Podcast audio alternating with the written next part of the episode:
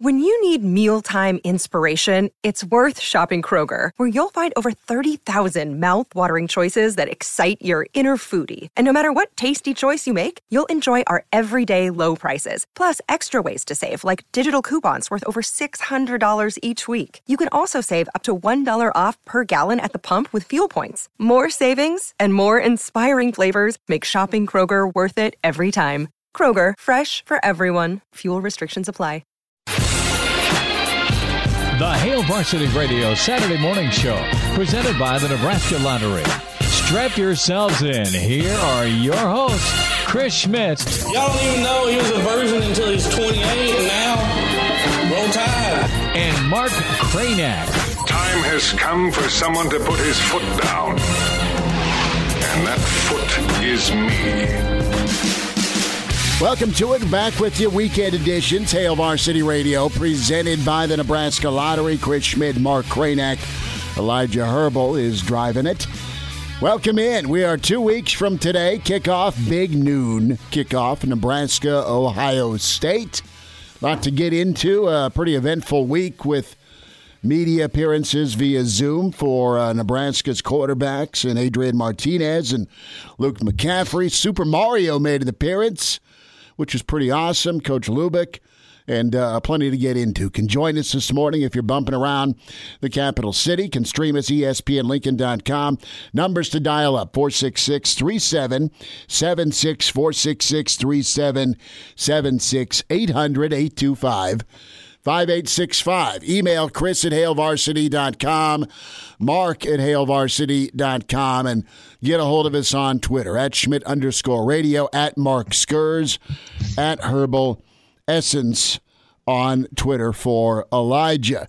Cranack, brother, it's good to chat with you. It's been a year or or two, it feels like, man. Uh, you know, it has been a little while. It's it's good to be back with you as well, sir. You, you doing all right? We we good? We're we're hanging in, and um, yeah, and uh, Elijah did just awesome work. Uh, sitting in for me, uh, and uh, Cranack really appreciate you and the outreach. Uh, Dad passed away on the 30th of uh, of September, and uh, I just think and smile about him a ton, man. Especially this time of year with college football season, and For sure. Two weeks ago we were watching the Pirate uh, do his thing against uh, LSU. We were watching K State do the comeback against Oklahoma. And we almost got the trifecta with uh, Texas and Texas Tech pillow fighting. You know, defense is optional. Uh, so, Yeah. but no, it's it's just been a whirlwind here last few days, and I care about both of you guys so much. And Grant, it was awesome to, to see you Monday. I appreciate you and love Yeah. you, brother. well, I'm thinking about you and love you and praying for you and all that, man. You're a great guy. It's great to have you back. And um, let's do this, right? Yeah, no, Let's do and. I appreciate you and, and, and your family. Well, same back to you, Cowboy. Uh, we got a lot to get into with Nebraska and so many topics to discuss. And the, the thing is this you've seen some videos that have been put out by, by Nebraska football. Uh, you have heard from Coach Frost either with his radio show or via Zoom. And Nebraska has the, the, the vibe I have, and I don't think it's lost on many folks either.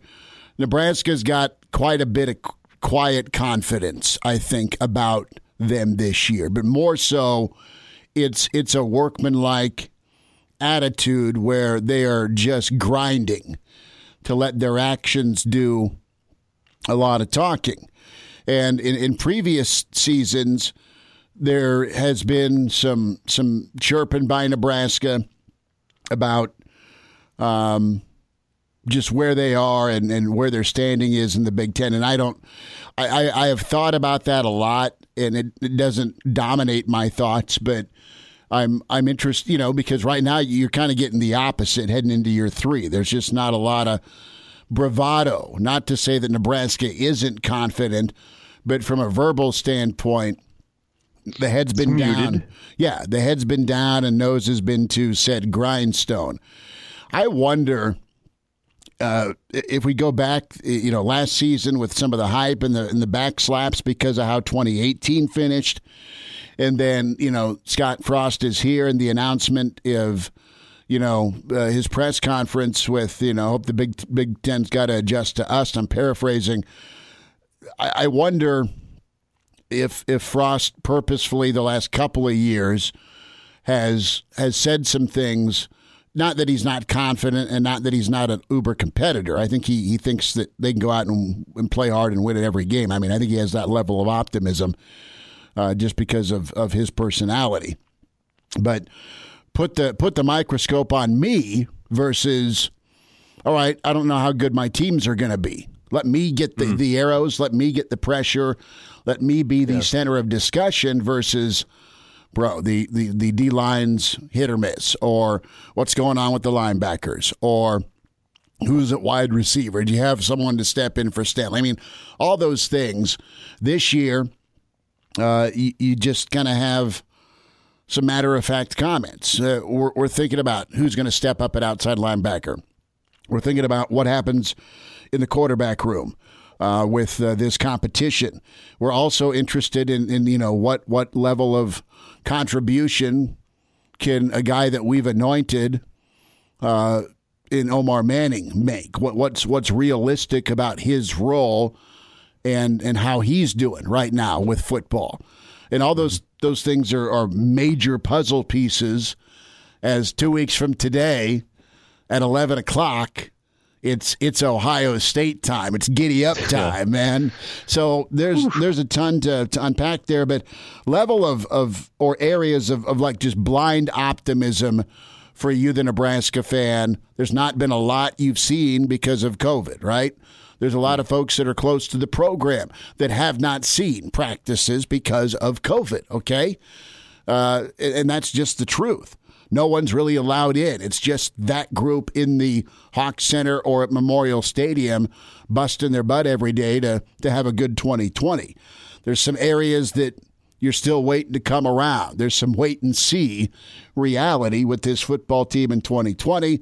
And then there's just flat out areas of concern because you haven't mm. seen it to kind of piggyback off of that wait and see. So those are three different doors we can try and open.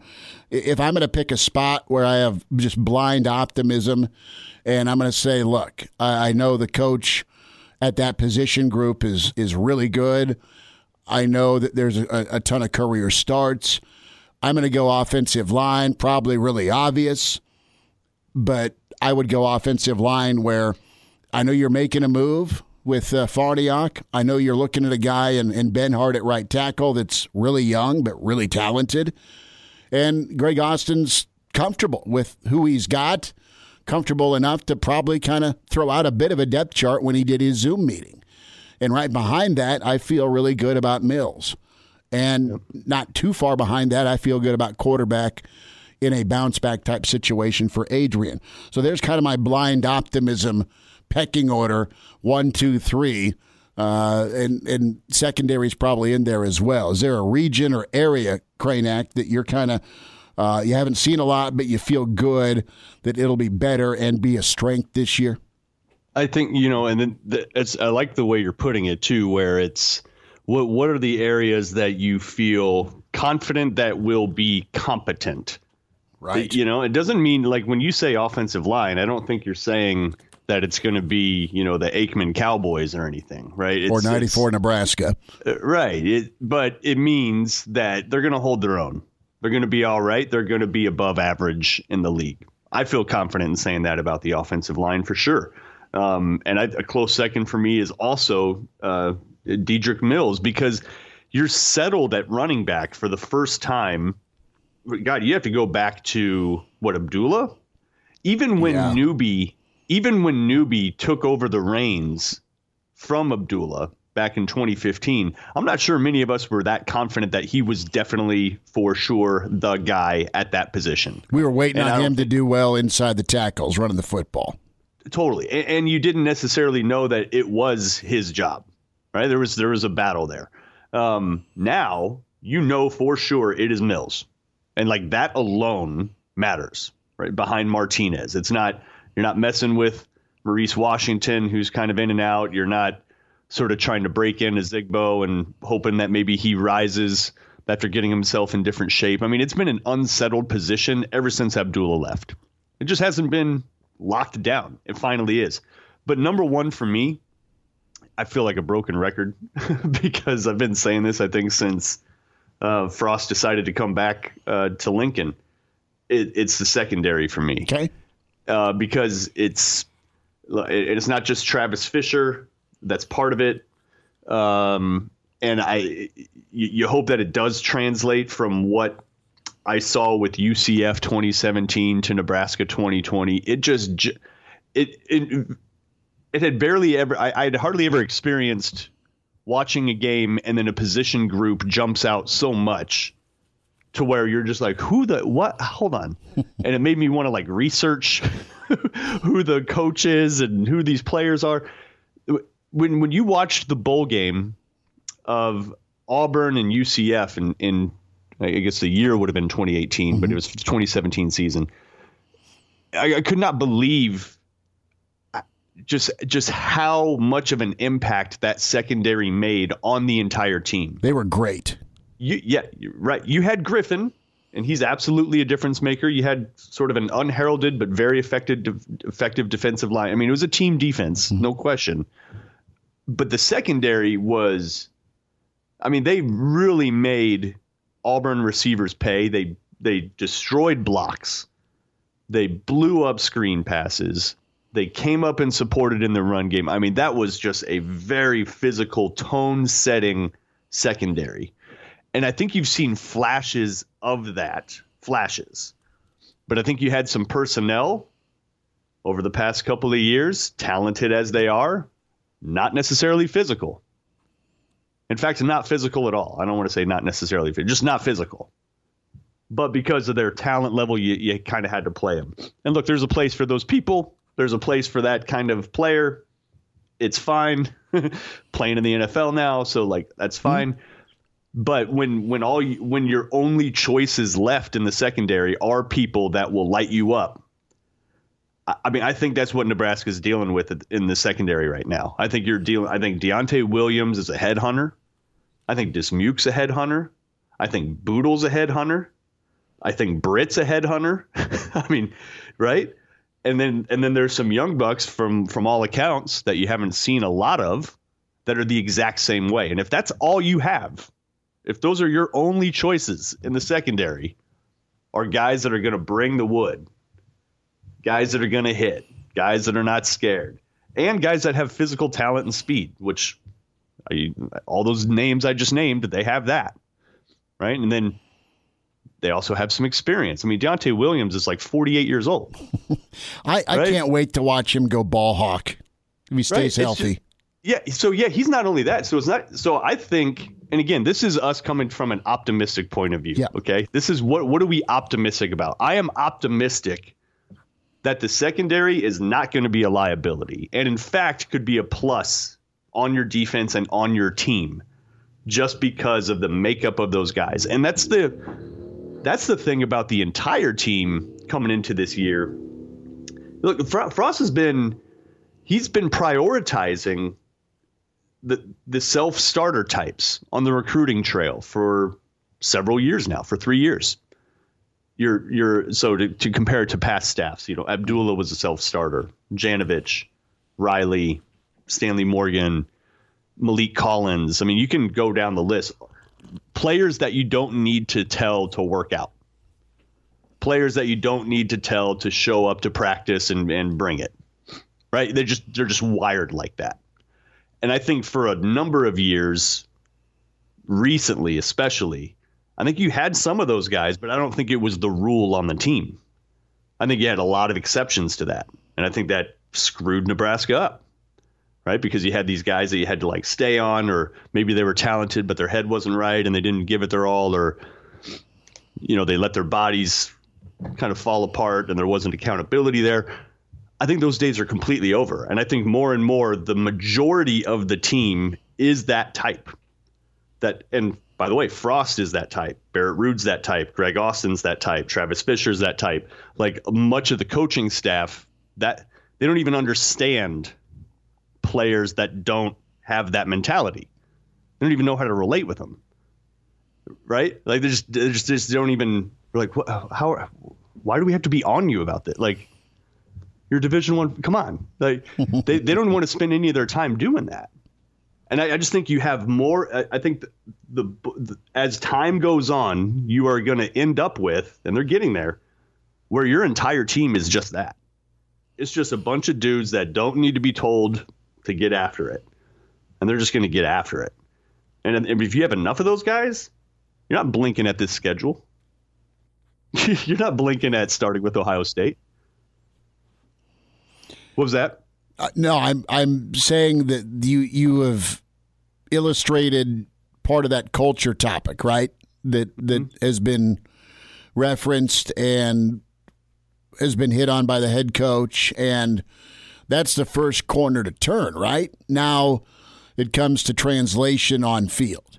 Right, completely. There, there needs to be some wins. There needs to be more close fourth quarter wins because that's that's the name of the Big Ten. Unless you're Ohio State and Penn State, even in some instances with Penn State or Ohio State, there's two or three ball games a year and one of them's kind of a sneak up game. It could be a road show at Purdue. It could be trying to hang on against Northwestern. God love them, right? Or, you know, does does Sparty decide to give it hell one Saturday? I mean, you you gotta you gotta be living right, and you gotta be deep, and you have to be developed, and you really need to to find a way to be better and execute and take care of the football and all those things that don't sound real sexy, but are going to be the difference in a 500 division record or a game above 500 division record, or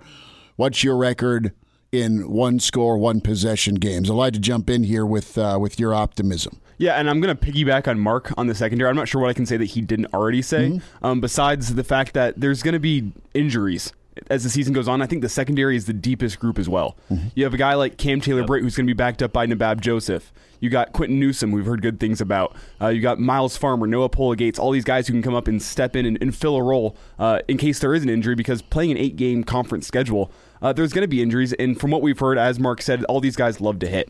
And we haven't had a secondary like that since the Bo Pelini years, I'd argue. It's but been the, a while. Yeah. Mm-hmm. Yeah. Yeah. It has been a while. And yeah, you're not going to have to tell those. You're not going to have to hope they turn into a physical player or something like. There, there's Nebraska's going to trot out on the field with a fast and physical secondary. We can say that. I can say that with 100% confidence.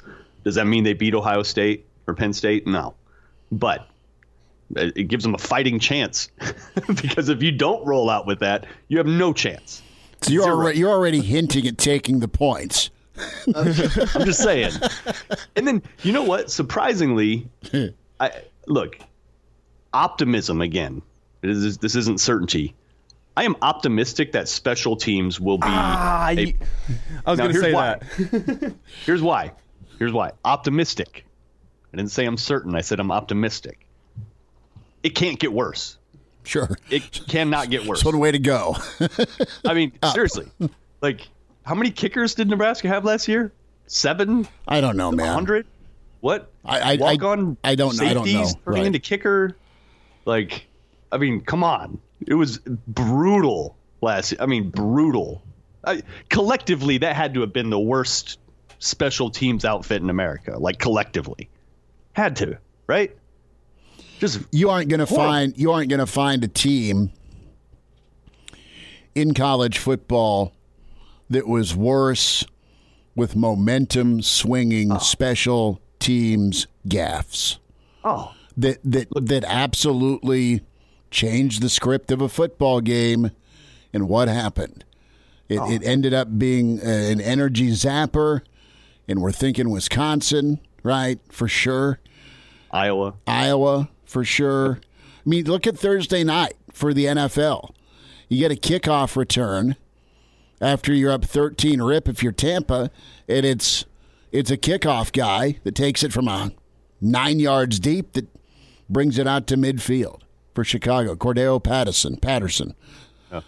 It just it just circles at the highest level what special teams is. We talk about three phases. Let's be straight. We focus on offense and defense, but there's your decider is you got to win two of the three phases. Like, and you have to. I mean, at this level, you, you, a 40 yard field goal, you pretty you have to be like 95% confident that thing's going through the uprights. That should be automatic. Yeah, you couldn't. Frost had did not have that last year. No, and you're all, you already have an offense that it, in the red zone is already going to be it's it's kind of tough, right? Just because of the style of offense. Like if you look across the board, a lot of the style, a lot of the teams that run this style of offense, they're not great in the red zone. They're just not. They score off big plays.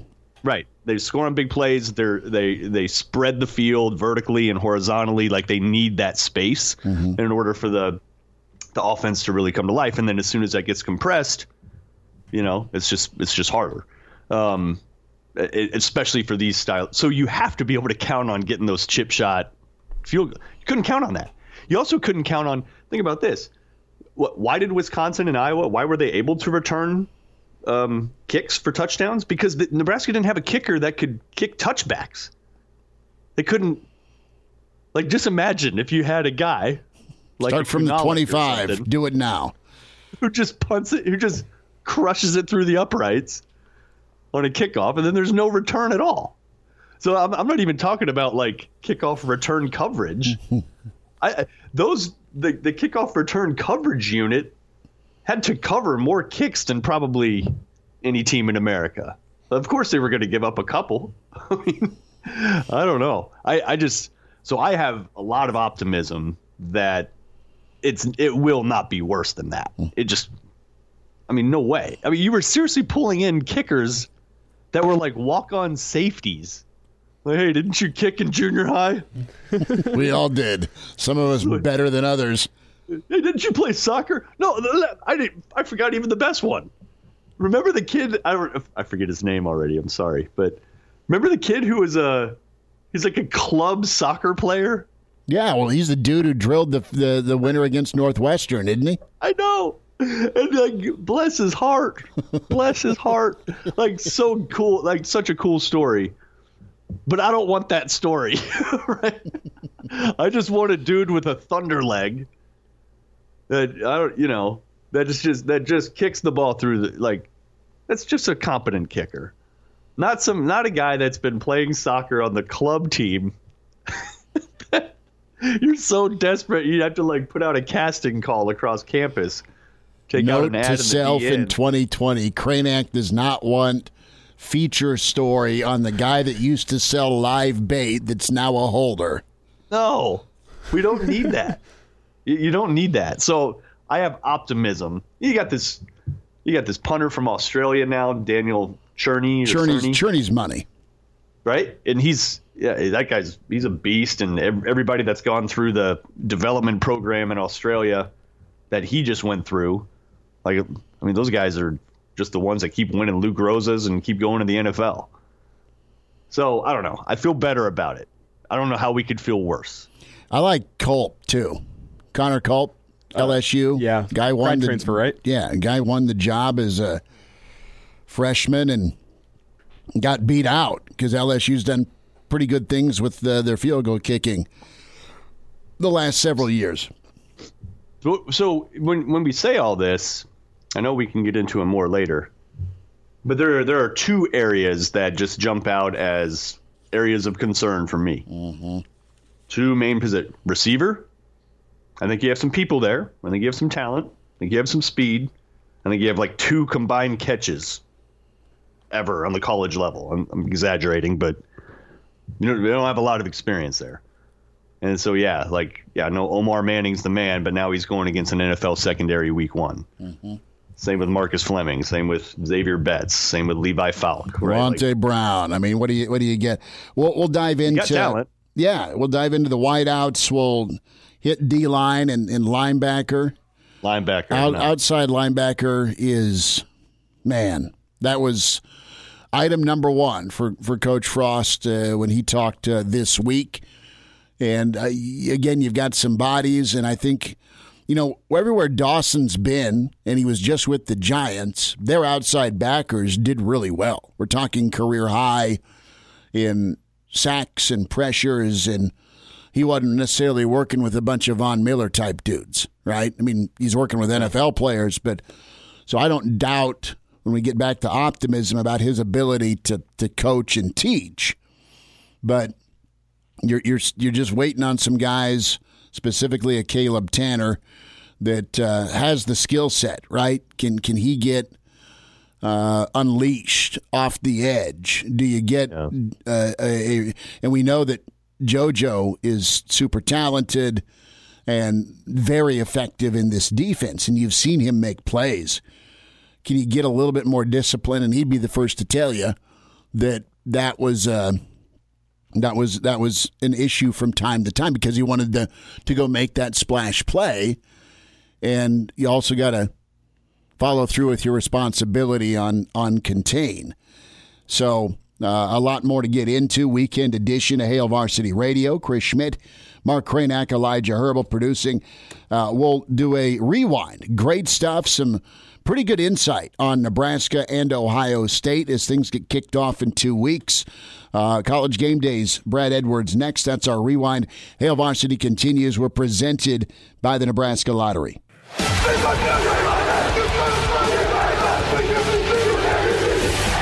With Hail Varsity Radio, presented by the Nebraska Lottery with Chris Schmidt and Mark Cranack.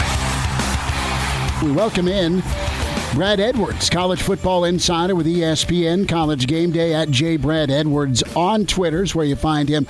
Brad, great to talk to you again. We're uh, getting geared up for another big weekend of college football. How you doing? Oh, I'm I'm doing okay, and uh, yeah, the uh, the Eddie Van Halen thing was uh, was big yesterday for anyone who uh, who grew up in the in the 80s. Um, I mean, it's it's hard to imagine anyone who tried to uh, to play guitar in the uh, in the 80s or, or even the early 90s who wasn't in some way influenced by him and uh, and and also just kind of in awe of what he was able to do. So um, yeah, that was one. I had to introduce my daughter uh, to him last night on YouTube, and uh, she had her her jaw open uh, or dropped, you know, as as she was watching. First of all, I was amazed at what he could do on the guitar. Second, was amazed that he would play that long. You know, because kids today mm. are not used to songs lasting much more than three and a half minutes. Sure. So uh, the fact the, the fact that he could have the attention span to play guitar for that long is impressive to her.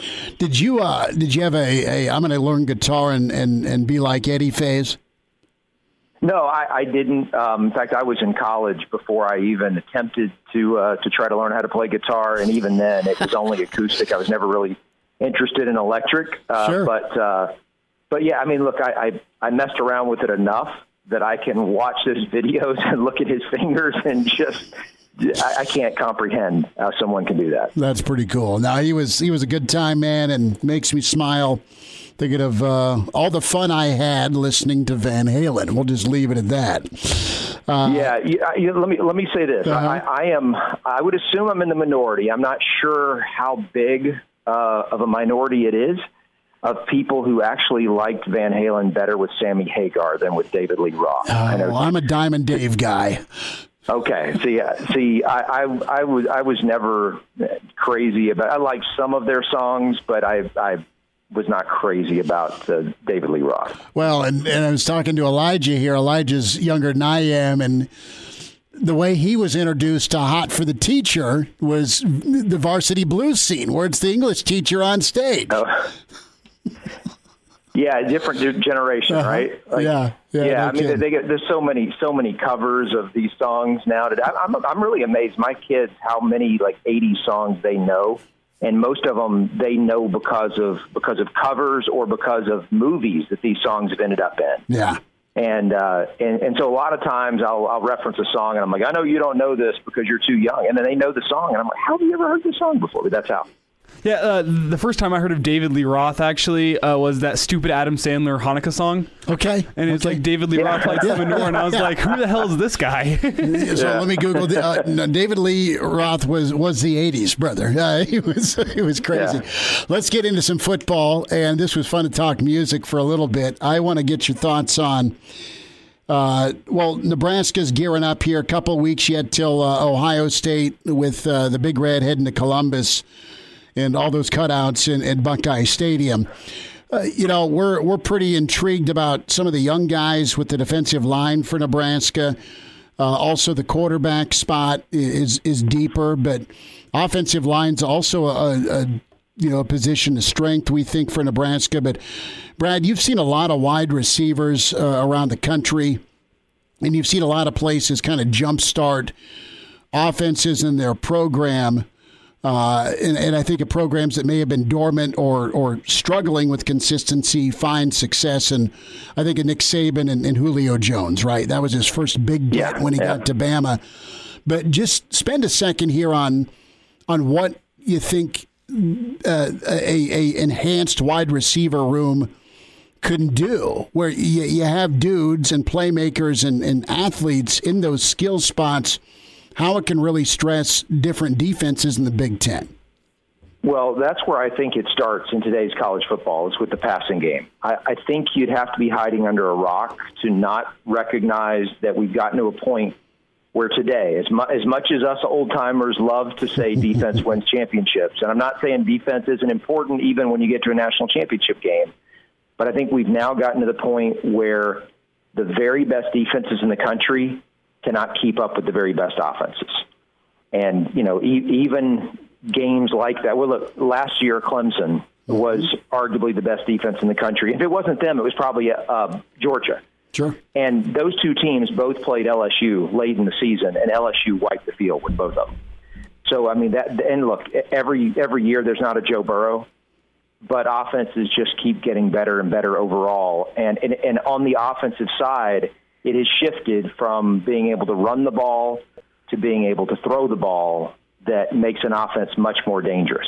And as much as as we look at offensive lines and we want to see these big guys just pancake people and open up holes big enough to drive a truck through, the truth is what adds the most value to an offense is for an offensive line to be able to give the quarterback plenty of time to throw. I mean, as long as you've got a quarterback good enough and receivers good enough, you are going to do a lot more damage by having time to throw than you are by opening up holes to run through. And because that just, just that's just the facts. You know that you can you can get 75 yards a lot faster on a pass than than you can running the ball. And I don't just mean by the stopwatch. I mean you're gonna if you look at the number of of explosive plays in college football, way more of them are going to come from pass plays than they are from run plays. And so uh, that's a long way of just getting to the point that I, I think that if you're going to be elite, and especially offensively elite in college football today, you need a really good quarterback,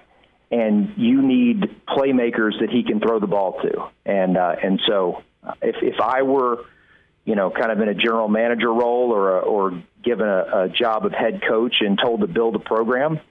Um, I'm going to start with the quarterback, obviously, and then the next thing I'm going to look for are receivers.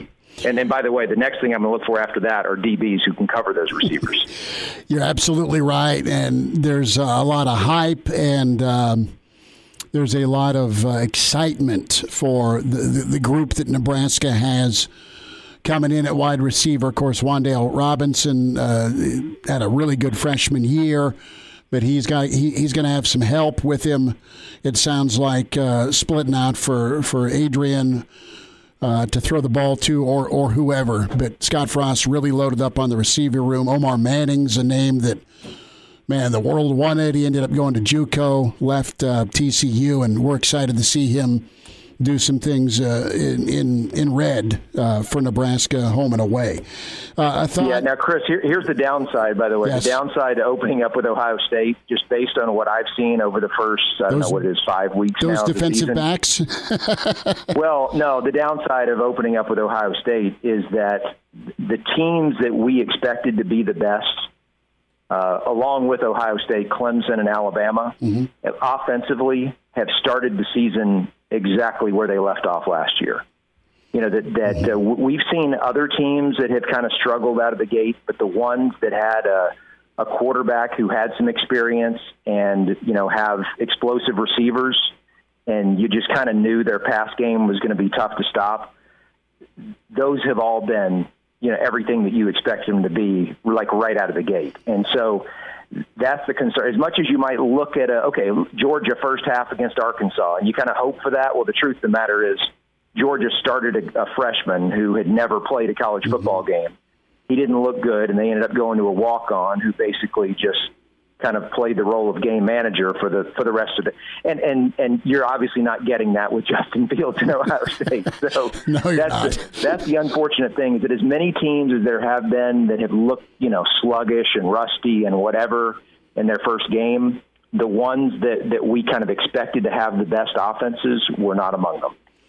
You're right. They are coming back loaded up, so it is going to be uh, an amazingly difficult task for the Nebraska defense, and, and we'll see if it can be a be a shootout. I want to go to Clemson here, and as we look at this weekend here, where are you at with Miami? I mean, they've got a quarterback for the first time in a while. Uh, Miami seems to be doing okay. There's there's a, a smaller number next to their name. We've seen this movie before. Is it a is it a more competitive contest, or is Clemson just going to do Clemson things this weekend? I think Clemson's probably going to do Clemson things because this is the first time in maybe four years, um, it's at least three, that there's been a conference game that people have actually circled for Clemson and said, you know what, they could get a test here. Mm. And, and I, I think it's an opportunity for Clemson to instead of just you know be the game that everyone else has circled, they can circle one themselves and say, okay, this is this is a chance for us to you know to to to stand up and show what we got and maybe to you know make fools out of the people who this week are going to say they think Miami has a chance and all that stuff. And so uh, to to have a motivated Clemson team in a conference game, it just it just feels like a bad spot for Miami. And I think some people may have been uh, a little bit encouraged by what they saw from Virginia last week, being able to move the ball at times against Clemson and figure, hey, you know what, Miami's got a better offense than, than Virginia does. So maybe they can do it. I, I, I think if there are two things that would give Miami a chance of hanging in there, one is that they have a quarterback who has great mobility, and that Clemson is going to they're going to get through the line of scrimmage and they're going to get pressure on everyone's quarterback who they face. And if you've got a guy who's capable of dodging some of that pressure and then making something out of nothing, um, it, it's going to give you a chance to create some points where most teams wouldn't have gotten any against Clemson. And then on the other side, if, if Miami does have a strength defensively, I would say that it's probably their pass rush. Mm-hmm. And maybe if you can get some pressure on Trevor Lawrence, you could get their passing game uh, off schedule. And uh, the, the unfortunate thing for Miami is that you know when you get these situations and you, you you go to the blueprint of how do you pull a big upset, it always starts with talking about you know winning the turnover battle. And, and Miami has been great at forcing turnovers. Like the, the turnover chain thing isn't all hype. They actually have the third most turnovers forced in the FBS since the turnover chain began in 2017. The problem is Trevor Lawrence hasn't thrown an interception in about a year. Okay, and their first team offense hasn't turned the ball over this season. So you figure, you know, Miami's best case is they might be able to force two turnovers. More than likely, one would be an accomplishment, and so they're going to have to earn it elsewhere, and that's just it's not going to be easy to do. Brad, I saw an article which compared this Miami Clemson game uh, to the Louisville Clemson game when Lamar Jackson was still quarterback at Louisville. Louisville fell just short at the end, but they gave him a real test, maybe the last real test that they've faced in the regular season. Uh, do you think that Miami could do something similar uh, just to what Louisville was able to accomplish and giving Clemson at least a scare?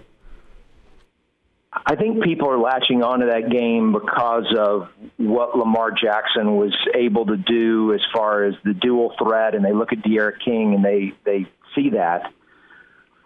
The game that I would compare it more to would be when Clemson went to Louisville the following year.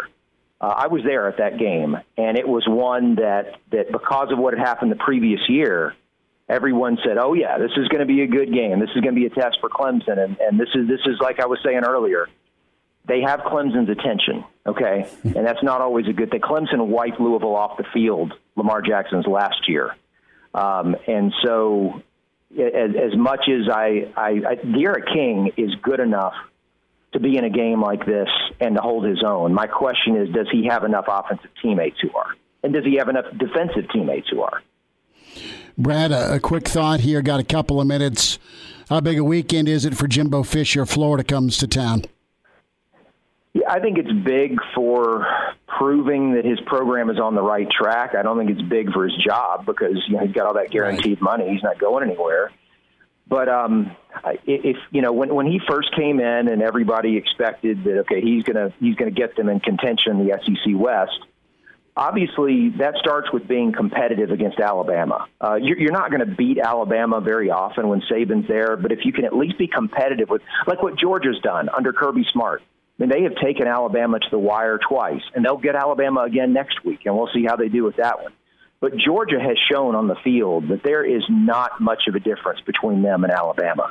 A&M has not come close to that under Jimbo Fisher. Mm. So this is a chance to show that okay, maybe we're not at Alabama's level, but a team that's a notch down from Alabama talent-wise. And look, based on recruiting rankings, you could make the argument that A&M should have more talent than Florida does. So this is a, a, a much fairer fight. And uh, if they if they well, first of all, if they lose, their fans are going to be upset. But especially if it's not close, there are going to be a lot of people just kind of uh, selling their Jimbo Fisher stock. I guess would be the best way to put it. Bill O'Brien, does he end up back in college? About thirty seconds.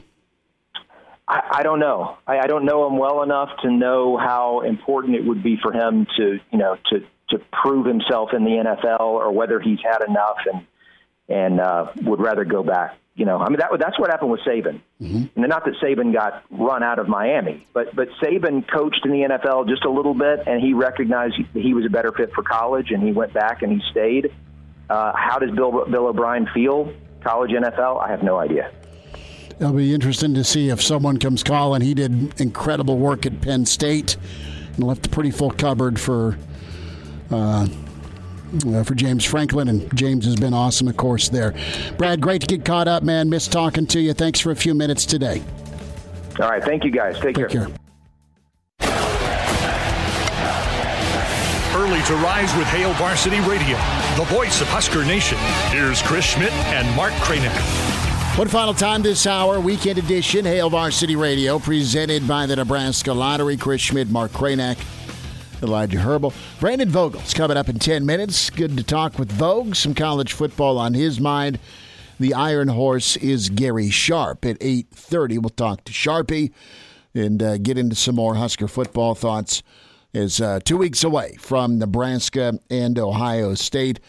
So, Cranack, uh, John Canzano writes uh, out in Oregon, pretty locked in college football guy.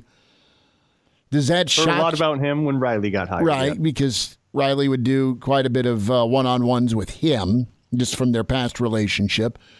But Canzano put out a piece either late yesterday or it's on Twitter this morning that the old Pac 12 wasn't wanted, man. I laugh, but it's. Think about that a Power Five league that was having trouble finding a TV partner in Through today's day and age. Right through the pandemic. It's it's shocking. Uh, I look, we know that people on the West Coast generally are more outdoorsy or hippie types. They have lots of things and options to choose. Yeah, and they normally don't choose college football. A few exceptions, Oregon. And if to, SC's killing it. Uh, if S right, right. If SC's killing it, uh, Utah, you know Washington. Mm-hmm. there's some ex- uh, there's some some exceptions. Arizona State because it's just a great prelude to a huge Coke party. Did I say that? That's probably, I mean really that's that's how they roll. That's a how the huge Coke party for a thousand. I mean Alex. that's you know seems to be what a lot of those. You've been down in that area. Um, Arizona State's Tempe's fun, man. But well, that's not my cup of snort, though. I was just going to say, did you just make an admission here? No, not at all. no, you did not. Uh, but yeah, they couldn't find it. Nobody wanted to partner. None of the ABC, yeah. Fox, like nobody. They well, uh, we'll find uh, Brandon Vogel's thoughts on this and the Big Red 2020 next hour. The Hail Varsity Radio Saturday Morning Show, presented by the Nebraska Lottery. Strap yourselves in. Here are your hosts, Chris Schmidt. Y'all don't even know he was a virgin until he's 28, and now roll tide. And Mark Cranack. Time has come for someone to put his foot down. And that foot is me.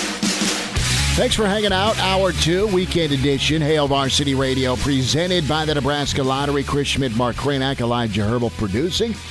Give us a follow on Twitter at Schmidt underscore radio, at Mark Skurs for Mark Cranack, and at Herbal Essence for Elijah. We welcome in managing editor with HailVarsity.com and magazine, Brandon L. Vogel. At Brandon L. Vogel on Twitter. And you read his fantastic coverage of Nebraska and, uh, of course, his biography with John Cook. Dream Like a Champion. Get a copy of that today. We say hi to Vogues. Vogues, uh, we'll start off with the traditional barbecue question. A lot of football to watch today before we dive into Nebraska football 2020. What is on the grill or smoker for you with all these games to check out today? Nothing on the smoker uh, scheduled for today. Might be some wings, um, but Good that looks like, based on the uh, forecast for rain, looks like it'll be mostly an indoor procedure. So um, that's that's kind of what I got. Okay. Now, when we do wings, are you going to oven or air fry or uh, the bunny just got that ninja super duper air fryer slash indoor grill deal? So we need to try that out once it gets cold. But how are you going to fire the wings up indoors? Yeah, I'll use the uh, convection bake mode on the oven, which I found works works pretty well. Um, so it's you know a little bit similar to to air fryers, uh, and that it just gives you a little bit of uh, extra crispiness. So we'll go that route. Love it. Let's get into quarterbacks. Now we got the food questions answered. Uh, how uh, intrigued? What did you glean from from Adrian? What did you what did you glean from McCaffrey this week? Um, you know, I think the most interesting thing about that was probably just the the, the setting of, of seeing Luke McCaffrey in a in a press conference setting. You know, I know we've had the opportunity to to talk to him last year as a true freshman at, at times, um, but it just it's a lot different uh, with a lot different of five five reporters talking to him in the rain at Maryland uh, after he played some wide receiver to putting your backup quarterback up there uh, in, in a preseason press conference in, in this kind of setting. And I thought he handled himself really well. Um, I still think that, uh, well, I'm going with what, what Matt Lubick said two weeks ago at Nebraska Played Now. Adrian's still the guy, but that, that press conference kind of made me feel, okay, uh, Luke McCaffrey, not surprising given what we know of his history and his family, uh, is a capable leader and, a guy who, if you had to go with him, I don't think, at least I personally, wouldn't have any reservations about that. Look, we've kind of been burned on conventional wisdom on who you thought would be quarterback a few times over the last decade or so. I think before Taylor Martinez was named starter, it was like, yeah, right, that guy's not going to be the starter, obviously. And then I think same even with Gebbia and Martinez until Martinez was actually named. You're like, this is Gebbia. Of course it's Gebbia. And then it wasn't. We're not dealing with a situation like that, are we? Where like McCaffrey could actually be named the starter week one?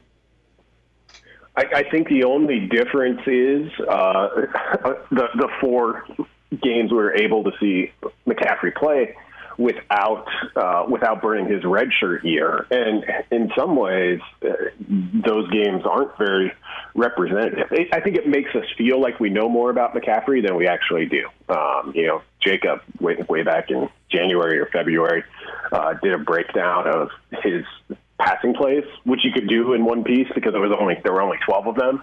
So I mean, I, there's still a big piece there. Like everyone can see the athleticism, and, and we kind of knew that coming in. But but you're right. I've thought of as you know, whenever quarterback comes up, and it always comes up. I've thought of that 2010 year.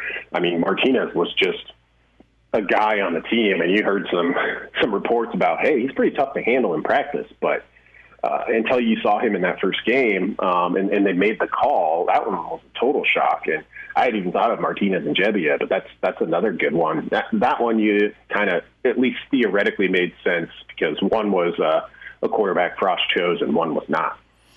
Brandon Vogel's with us, HailVarsity.com and magazine managing editor at Brandon L. Vogel on Twitter. You know, I thought Adrian was pretty matter of, of fact and just uh, reading too much into the old screen here, but the, with the Zoom call, I anticipate really good response. It sounds like that's what's gone on from Adrian, not only with preparation but health, and and now the option and opportunity to have a really seasoned O line in front of him, have a, a running game behind him with Mills at least that is very familiar. It's not new, and I guess the, the missing piece of this offense is what, what do we have at wideout? Uh, in that uh, in that that what do you have at your disposal that you trust, right? You know you got Wan'Dale, you know you have Cade Warner, and you know you've got Stoll, and you just don't know how far along some of the new guys are at wide receiver. What, what's your I know Adrian's first question was about gelling and, and chemistry with the the wide receiver group, but you know where where are you at with that? Just because of how it hampered Adrian last year. I don't think he got helped out a lot, if at all, by his wide receivers many times last season. No, I don't. I don't think so either. And you know, if there's a a potential uh, caution flag for for Nebraska's offense in 2020, for me, it is that passing game. Uh, for some of the reasons you mentioned, um, how much work were they able to put in, kind of, you know, quarterback and receiver together when the team itself wasn't able to be together? You know, continuity in the passing game is is like is the key factor. It, it's when you when we look at these returning production figures, um, the one you want is is a ton of receiving yards returning. And, and Nebraska was in a pretty good spot with J.D. Spielman. He left, and then they were in a worse spot, which also tells you something about just how how limited Nebraska was on the receiving front. That one guy um, could could be such a big chunk. So yeah, on paper it looked good with with Spielman in the mix, but it was still you were it was basically him and Robinson, and, and then a little bit from the tight ends. No other wide receiver that that's on the roster now had more than eight catches last year, uh, and then and that's that's still the case, obviously. So so that's a reason for concern. Um, I think Nebraska tries to get around that uh, a little bit well, maybe maybe the chemistry's fine. We haven't seen them yet. All we've gotten are are clips from practice. But I think Nebraska. I expect Nebraska to lead on that run game. You know, the the praise for the offensive line almost across the board from the the offensive coaches has has been high, uh, and I think that's a, a high ceiling group. Uh, I think the running backs are a high ceiling group, though young behind Mills. But if Nebraska's going to make some hay um, this season, I think it comes on the ground. Brandon Vogel is with us on Hail Varsity Radio. Flip to the other side of the ball, and really, if you look at the entire team, you know, you had a nice breakdown of, of Frost on uh, his monthly radio show, breaking down the position groups and categorized it as to like what he said about each group. He was he was pretty positive on just about all of them. You know, some more so than others, of course, except for outside linebacker. Like he had no problem just saying we were garbage there last year, and we need to get better. Paraphrasing, of course. Um, one, what's your takeaway about him singling out that position? And then two, what do you expect out of that position? It's always a little bit of a surprise for, for a coach to be that blunt about a, a, a specific group, uh, and then you know Jay Foreman joined Derek Peterson on on the Varsity Club podcast this week to, to look at defense along with Greg Smith. And, and, and Jay of course knows a thing or two about about linebacker play. And he he said he put it as Nebraska has gotten zero production for two years from that spot. And you look at it and it's, it's kind of true. Um, so Nebraska's got well th- three guys that that played quite a bit last year in in, in Domann Tannor and, and Nelson. Um, it's it's a pretty high stakes year, I think, for uh, Domann and, and, and Tannor. It, the, the, time is kind of now to to show some steps, and, and, we've seen Domann do some things in flashes. Nelson's an interesting one to me. Um, to be able to play as much as he did as a true freshman indicates, I guess, at least something about his willingness to to, to learn that spot and, and to try and get it right. Does he look like a sophomore? I think is is kind of the key question there for him, and and I think he probably will. Um, guy's got a really great work ethic. Beyond that, you're looking at some some junior college additions, most likely. Um, we'll see if one of the young guys, uh, a true freshman or a redshirt freshman, can can pop up. But it's it's a spot where it, you need some. It's it's a, it's a tough spot in today's game. It's it's a tough position to play, and Nebraska's still looking for that, I guess, perfect fit. Uh, the guy that has the ability to to stay on the field almost no matter what happens. Uh, so we'll see if they get there this year. I just want to jump in here real quick too. Uh, I'm, I don't know. It, is is is that position almost? I don't know. Are you looking for like the perfect player there? Is it fair for us to say, "Hey, Nebraska. Hey, Chinander, Hey, Frost. You're very few of those human beings exist that can play that position. We might want to try something different." Or, or is it just like, no, no, no you, you can re- absolutely recruit to that position and have guys because you're basically asking for players that, like, like you said, never come off the field that can cover downfield tight ends or receivers that can also rush the passer and take on offensive tackles and help. Like you're looking for just the perfect player. Does that can Nebraska like get those guys? Do those guys walk around, or are they all sort of at Alabama or Clemson and that's it? Yeah, it's it's it's tough, and it's it's a little bit similar to me uh, to elite defensive linemen. There aren't a ton of those ready-made guys, um, and, the competition to get them is pretty fierce. a lot of them end up being in the southeast, and a lot of them stay in the southeast to go to college. Um, I think that's one of the differences between the SEC and everybody else. Uh, is just th- that sort of athleticism on the defensive side of the ball. So, so that's a fair question. It, it's tough. I mean, Caleb Tannor, it's part of why, I mean, he was a, four star prospect, obviously, but also from Georgia. So guys like that don't leave Georgia very often. He's the guy who kind of looks the part. Um, it's why I think Nelson is going to be a pretty interesting test case for Nebraska um, because he comes from a place that I'm very familiar with, uh, Scotts Bluff, where which doesn't send a ton of uh, players to Nebraska, much less the FBS level in general. Um, you just don't see that very often from you know that, that far out west in in Nebraska. Uh, so so that'll be interesting. I think he'll be a, a case of well his own work ethic, which which I feel is strong, but also the coaching. Uh, it was kind of interesting during Frost's radio appearance, uh, you, you, got the sense that he was really encouraged uh, about having Mike Dawson back uh, and about having working with that working work with that group. Uh, so we'll see what it produces. Brandon Vogel's with us here on Hail Varsity Radio. And Brandon, one of the things that concerns me, and I think a lot of people about the outside linebacker position, is that it's got to be Domann, Garrett Nelson, and Caleb Tannor playing a lot of snaps, and, that's kind of what was echoed in the press conference. Uh, but in a season like this, where you're in the middle of a pandemic and you're playing eight games against conference teams, no bye weeks, uh, what concerns me is, is depth. Uh, because if you have a COVID 19 positive test, that's 21 days you got to be out. Or playing all those Big Ten games, you get an injury, you're going to have to sit out for a little bit. Are there any other positions on the team where you're concerned about depth potentially being an issue this season? I think I think that might be the the primary one. You may have just hit it, Elijah, because uh, you look at inside linebacker, and you can easily kind of rattle off well four names for sure, maybe even five uh, you, you almost wonder with inside linebackers in terms of divvying up those snaps if, if there's a guy on that outside looking in. Um, and, and maybe that can help you at, at outside linebacker. Um, I, I still think wide receiver it, it is pretty shallow. Um, Nebraska has done its best to to shore that up over well, really since they they got here, that this staff got here in 2018. But it's it's definitely a work in progress. And if you lose, you know, even one kind of key guy there.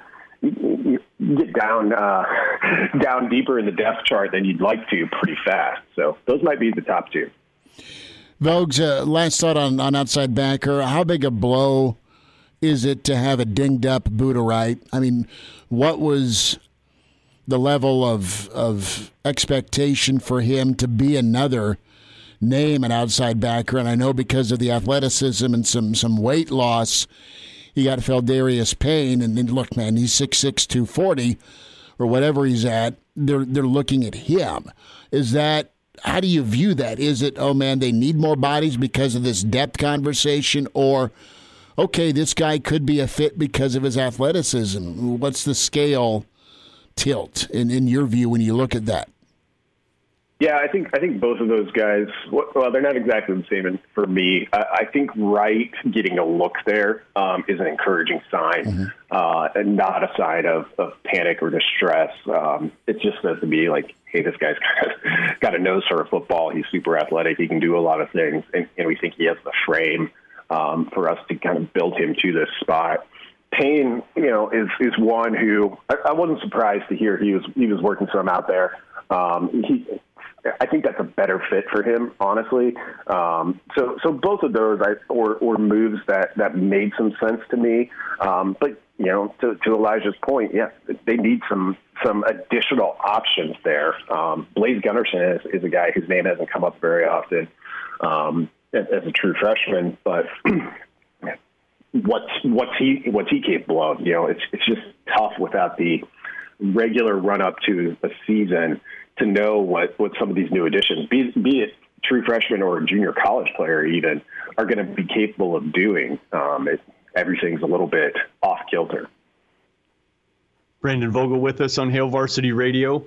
Um, we were talking in the first hour, Brandon, about like just position groups that we are most optimistic about. And Chris rattled off offensive line as probably his number one. Um, my number one is secondary. What's yours? Uh, probably, pro- I would probably go offensive line, but those are my two my two picks. It's really one and one A for me. Um, I, I, I might give the O line the edge, um, just because with the addition with with a player like Brant Banks or um, Bryce Benhart really pushing for some some roles here uh, with all of the experience Nebraska had returning, I think tells well, it tells me that the, the competition level should be pretty high there. And, and that's always good. Now, I think the, the competition level has the chance to be pretty high in the secondary, too. Um, Frost mentioned this week that with the loss of Braxton Clark, which which is unfortunate, I was excited to see him play. Uh, Cam Taylor Britt basically moves out to that that cornerback spot which is good. Cam Taylor play, Britt's a really good football player, uh, but they've got this kind of second wave of guys, guys who are redshirt freshmen, freshmen, or, or sophomores that I'm really intrigued to see. Um, we just haven't seen them kind of crack that, you know, none of them are beating out Marquel Dismuke at this point or DiCaprio Bootle. Uh, doesn't mean that that can't happen. It's just that those starters there in the secondary feel a little bit more set in stone, at least for now.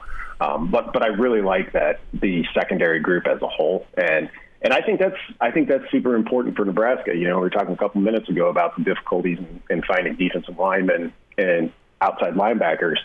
One thing Nebraska has consistently been able, been able to to do recruiting wise over the course of its history, and maybe most evidently during the Bo Pelini era, is is get elite defensive backs or or find elite defensive backs and, and build them into that. So I'm pretty encouraged with where Nebraska's at in the secondary. Brennan, what's your level of optimism for the special teams with a few new pieces coming in, as well as Jonathan Rutledge coming in as a new analyst to uh, to coach him up? um, uh, they can't be much worse. So I guess my optimism level is medium high. Like it, it, it's hard without having seen many of those guys, particularly in the kicking game, um, without having seen them I, I would expect Nebraska to kind of get back closer to at least average. Um, if anything more than that, feels a little bit like like icing on the cake for this year. But uh, you look at the coverage part of it.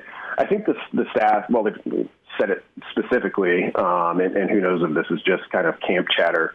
Uh, we'll see. But one of the ways you can really determine how deep a team is is is who's playing on special teams and how good are they. Um, and, and I think Nebraska has a chance to upgrade um, just with some of the bodies that they'll have available. Um, guys who maybe are fourth, fifth in, in those linebacker races, but can become special teams aces. Um, I think Nebraska has a pretty positive outlook on that. I just don't know what their ceiling is on special teams yet. Vogues, we'll say goodbye. Uh, your game of the weekend. Who you who you tuning in for today? Oh man, there's there's a, there's a lot of interesting ones. I'm pretty interested in that Ole Miss Alabama game. I mean, Yeah. I think Alabama will eventually uh, do what Alabama does, but the Lane Kiffin Bengals certainly interesting. Uh, and then Texas A&M Florida uh, is going to be pretty intriguing too, just with where how things have gone so far for A&M. So those will probably be the two that I'm paying the most attention to. Well, we'll have that uh, imaginary corn dog at the Texas State Fair, all right, since uh, you can't get it this year.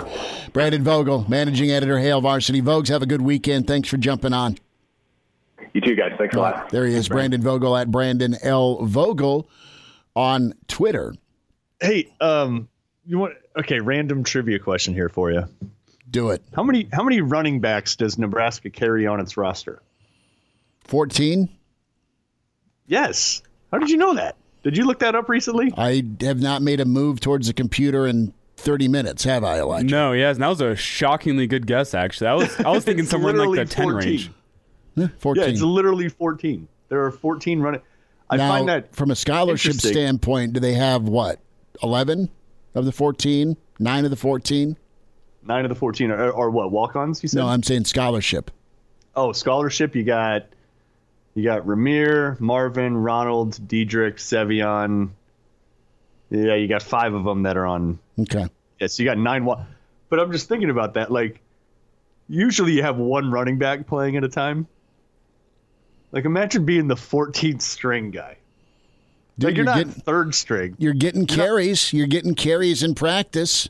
You're not fourth. You're not even eighth string. Ty You're Robinson even may be pile driving you, but you know you're you're getting a carry. 14th string. That would just be tough to take. I'd put that in my Twitter bio. If I was the 14th string running back in Nebraska, that's going right, in tw- tw- right to Twitter and right to Tinder. but that tells you. We'll let you handle the order. that tells me though they're they they like to work on the run game in practice, and they need some uh, they need some bodies. We'll uh, talk to the Iron Horse. Gary Sharp coming up next. It's the weekend edition of Hail Varsity, presented by the Nebraska Lottery. Glad to have you back. Yes, sir. You heard me right. Here are the guys, Schmidt and Cranack. Well, Hector, here's the game plan. You're gonna bring us two absolute martinis. You know how I like them straight up. And then precisely seven and one half minutes after that, you're gonna bring us two more. Then two more after that every five minutes until one of us passes out. Excellent strategy, sir. No passing out yet this morning on the weekend edition of Hail Varsity Radio. Chris Schmidt, Mark Cranack. We welcome in the Iron Horse, two weeks from Nebraska, Ohio State, and he's still smiling about his Miami Heat. Sharpie, G at home in time from uh, TV work to uh, to catch Jimmy do his thing? Yes, I got in the car and uh, they were up six, and I thought, "Wow, I'm bad luck." So I turned off the uh, radio, got home, turned it back on, and they were they were up to uh, nine. So that was quite the performance. I was uh, not surprised that the Heat gave them a game, but uh, you never know. But gosh, if we could all be on the same level as Jimmy Butler when it comes to competing or that whole mindset, my gosh. We'd, we'd be exhausted after. Imagine doing this show for two hours every Saturday with Jimmy Butler energy. You'd be exhausted. Your weekend would be over. We we aspire to have energy mean like imagine? Jimmy. Yeah, what do you mean imagine? That's what we we leave it all on the mic every single Saturday. Leave it all That on was- the table. There's there's coach speak and then there's radio speak. Well done. Yeah, nicely, nicely played, Mr. Cranack. All right, Sharpie, if you're a betting man, where will Nebraska's pass rush come from in 2020? Will it be the defensive end or the outside linebacker spot? Um, what if I went with a push and said both, but won't be up to won't be up to the standards that you have to have to be really successful in the Big Ten. Okay, so both will give it, but it won't be enough, is what you're saying. Yeah, I, I, I think those are, you know, you look at outside linebacker and you look at who's going to play uh, outside of defensive end. There's still questions. Um, you know, we kind of forget about Ben Stilley. I, I think guys in the Nebraska program that are going on like their third year as a starter, we tend to forget about them, even though they've had quality careers and Stilley started 14 games. I just think there's a lot of unknown. That doesn't mean that they're, they're they cannot create a pass rush and be better than we thought. I just think we haven't seen anything, and there's some guys learning new positions, and there's some guys that are going to be welcome to Division One football playing Ohio State. That we don't know. But Mark and I, I think earlier in the summer, uh, Schmidt, you were away. Mark and I were talking about a defensive line. Uh, they look like a Big Ten defensive line. I think they're starting to get a very good idea of what the outside linebacker position can do in this defense, what they should look like, their ability to cover uh, the run, but also play in space. I, I think this group, um, in particular, defensive ends and outside linebackers, are about a year away. But there's a lot of promise there. I mean, I know people have bought multiple tickets on the Ty Robinson hype train, hoping that he stays healthy and he plays up to everything we thought when he came to Nebraska. Because if he does, then I think some other things fall in place at those positions. You know, Br- Brandon was just talking last segment too about uh, special teams and just saying, yeah, just, just get them back up to average. I mean, it's it's pretty rare that you'll have a you'll have a position group that is just a straight up liability let alone you know you get average play out of them. I mean, the special teams was an absolute. It was a minus. It was a liability. It just it t- took away from the success of the team. If you could think back, imagine Nebraska had just average, middle of the road, run of the mill special teams play last year. Does that affect their record? Are they do, does Nebraska get more wins and end up in a bowl last year just off of that alone? Yeah, I think there's two games late in the season up for you: Wisconsin and Iowa. Yeah, I mean, yeah. you, you think about you think about both of those games after Nebraska either gained momentum or really had a good feel about where they were in the game, and it was a very winnable game. What happened? You mm. turn around and you watch two guys on those respective teams running down the field with a kickoff to score a touchdown. And what happened is after that, you were deflated. And that team was too fragile at that point in the season uh, mentally that they couldn't afford those things to happen. I think, I think what has happened, and I, and I continue to say this, I, Scott Frost did a good job in season last year and after the season of evaluating where his program is and what has to be fixed. I think he has fixed the internal stuff I think then he went the next step and said, why aren't we achieving better play on the field? Why aren't we a smarter football team? What ails us? And I think he then started to look at his staff, himself, fix those kind of things. And in particular in special teams, that's that's the thing that is mind-boggling. The first two years is the attention to detail and the little things that seem to be so hard for Nebraska to accomplish. And they are magnified on special teams when one guy could just be a little bit out of his lane or try and play hero ball, and, and the next thing you know, the guy's running past you and he's going the length of the field for a touchdown on a kickoff return.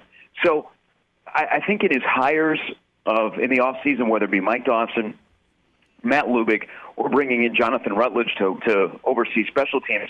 I think they have three guys in those positions where last year the details were lacking. Um, they fixed those, and now we'll see the result. But I think with special teams, that's going to be a worry. I think across the board we've seen in college football, but I, I, I think in Nebraska initially because you have a bunch of new faces in key positions, whether they be holders, snappers, kickers, punters, or people that are playing on your coverage teams or your protection teams. Um, but you got enough depth now, so maybe that will help ease some of the concerns that uh, has ailed Nebraska the first two years. Gary Sharp's with us, the Iron Horse Hail Varsity Radio Weekend Edition. Sharpie, put your OC headset on. It can be a 90s throwback headset or it can be a 2020 version. And uh, how would Gary Sharp use McCaffrey on offense this year? I would use him where he is best, and either that is a a decoy. Now we're assuming that he's not going to win the job, correct? Yeah, let's just go okay. forward like okay, Adrian's so, gonna gonna do his I, thing, I, and, and and he's now it's up to getting him snapped somehow. I think you have to approach it and look at Luke McCaffrey and go, man, we have a special athlete here that can not only step in and be the starting quarterback in Nebraska, but also can catch the ball, can run the ball. If you're going to commit to Adrian is your starter, but you want Luke on the field because the whole end goal is to win games. Luke McCaffrey can help you win games. Then whatever package you put together for him week by week, you have to follow through with that. You can't just use him as a little gimmick or a decoy. You have to use him as a real part of your offense if that's what you're committed to. And I would put him in situations where Luke can run the ball. He can, you know, you could play, you could bring Luke McCaffrey in and he could do wildcat. Um, you know, you could split him out, and he could catch the ball. We've seen all of that, but I think if you're going to go there, you got to commit to it.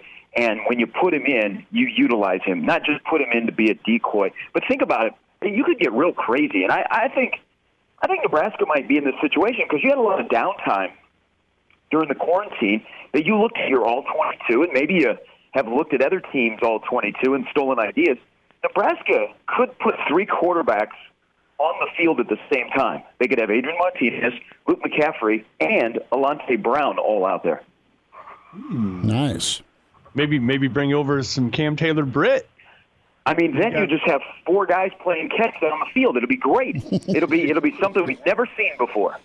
You line all four up, and then you ask then you ask uh, Cam Jurgens, expert snapper, to just you know you don't know who he's going to even snap it to. By the That is way, I'm just thinking about that could have been a great way to hedge against his wild snaps last year.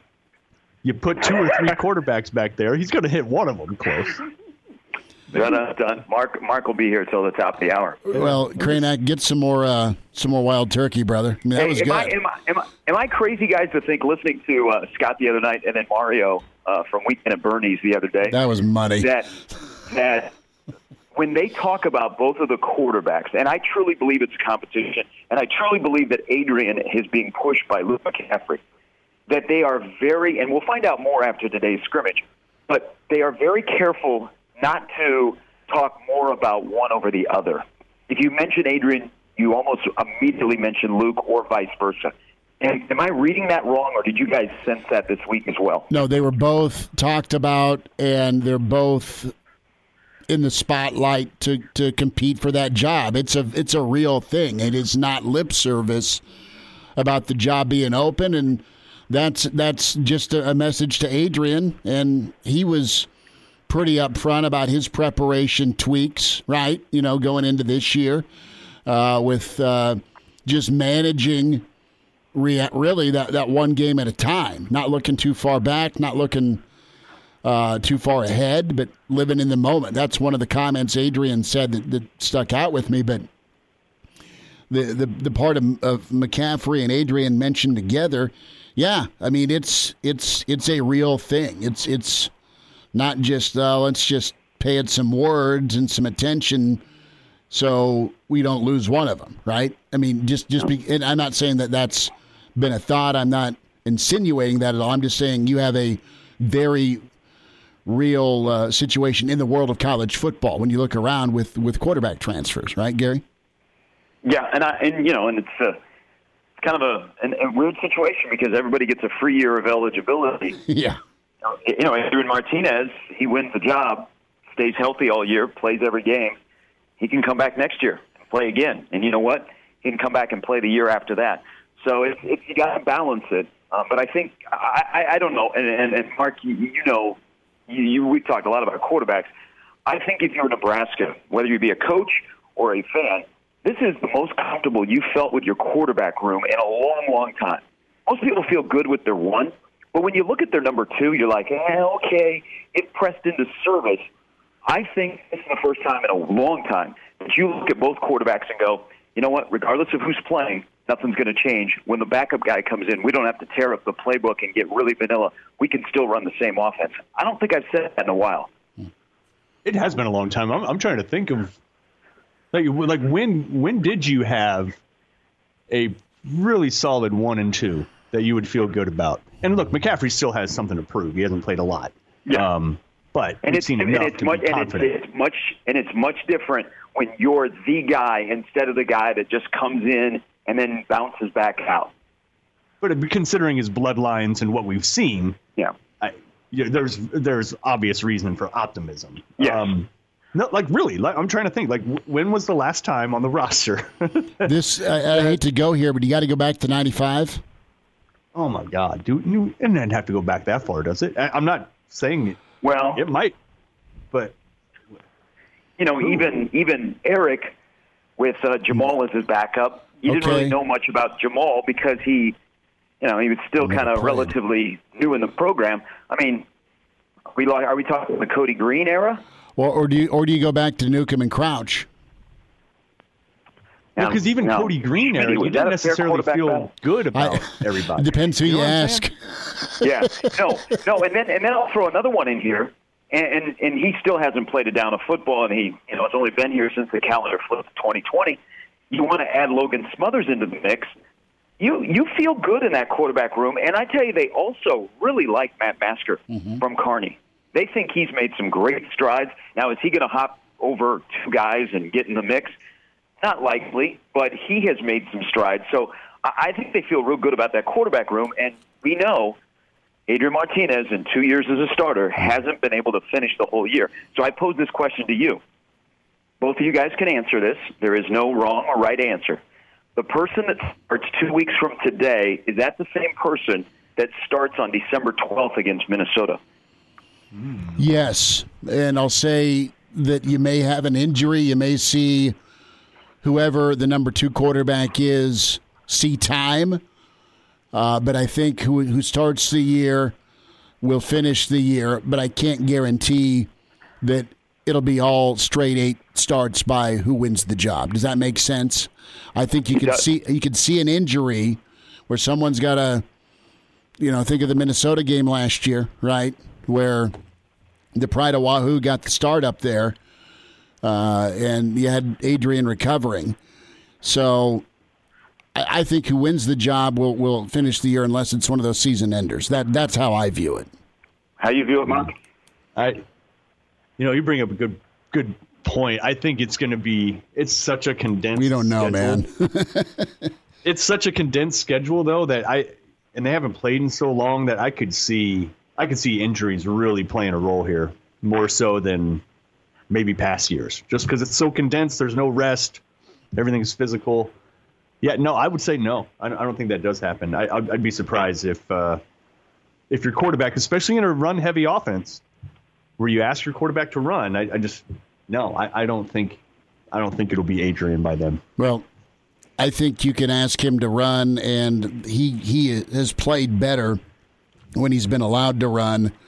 But you just can't have that fear of, of injury. Easier to say than do, you know. Well, and, but but the other thing, and you, you guys are absolutely right on Adrian, but also remember, he will take the field two weeks from today, and that is as healthy as he's been since he's been in Nebraska, since he took the field against Colorado in his first game. And remember, he got injured in that game. Yep. Yeah, he got WWE'd in that game, you know. Sharpie, I want to get your take on Omar Manning. What, what's your read on the situation there? Well, I think there's something there. Um, you know, it's uh, the transition from junior college football to big time Division One college football, where they're going to demand a little bit more out of you. Possibly, you know, well, not possibly, accountability on and off the field. Um, for some, that's not an easy transition. For others, that's what they need. I think it's been a, a rocky transition for Omar uh, in terms of being able to get on the field where you know they're gonna they're gonna put a physical toll on your body that you haven't experienced for a while. So you might have a nagging injury or two, and you get frustrated that you cannot perform like you have. Um, but you have to, you know, they're, they're relying on him. He's got to take care of business. But I, there's something there. I, I think, you know, maybe when Scott has media availability, possibly this upcoming week, that's a follow up question. Um, you know, he kind of he, he he said he said the right thing the other night when the caller into his show asked about him. Uh, Adrian Martinez was asked about him the other day and kind of skirted the issue.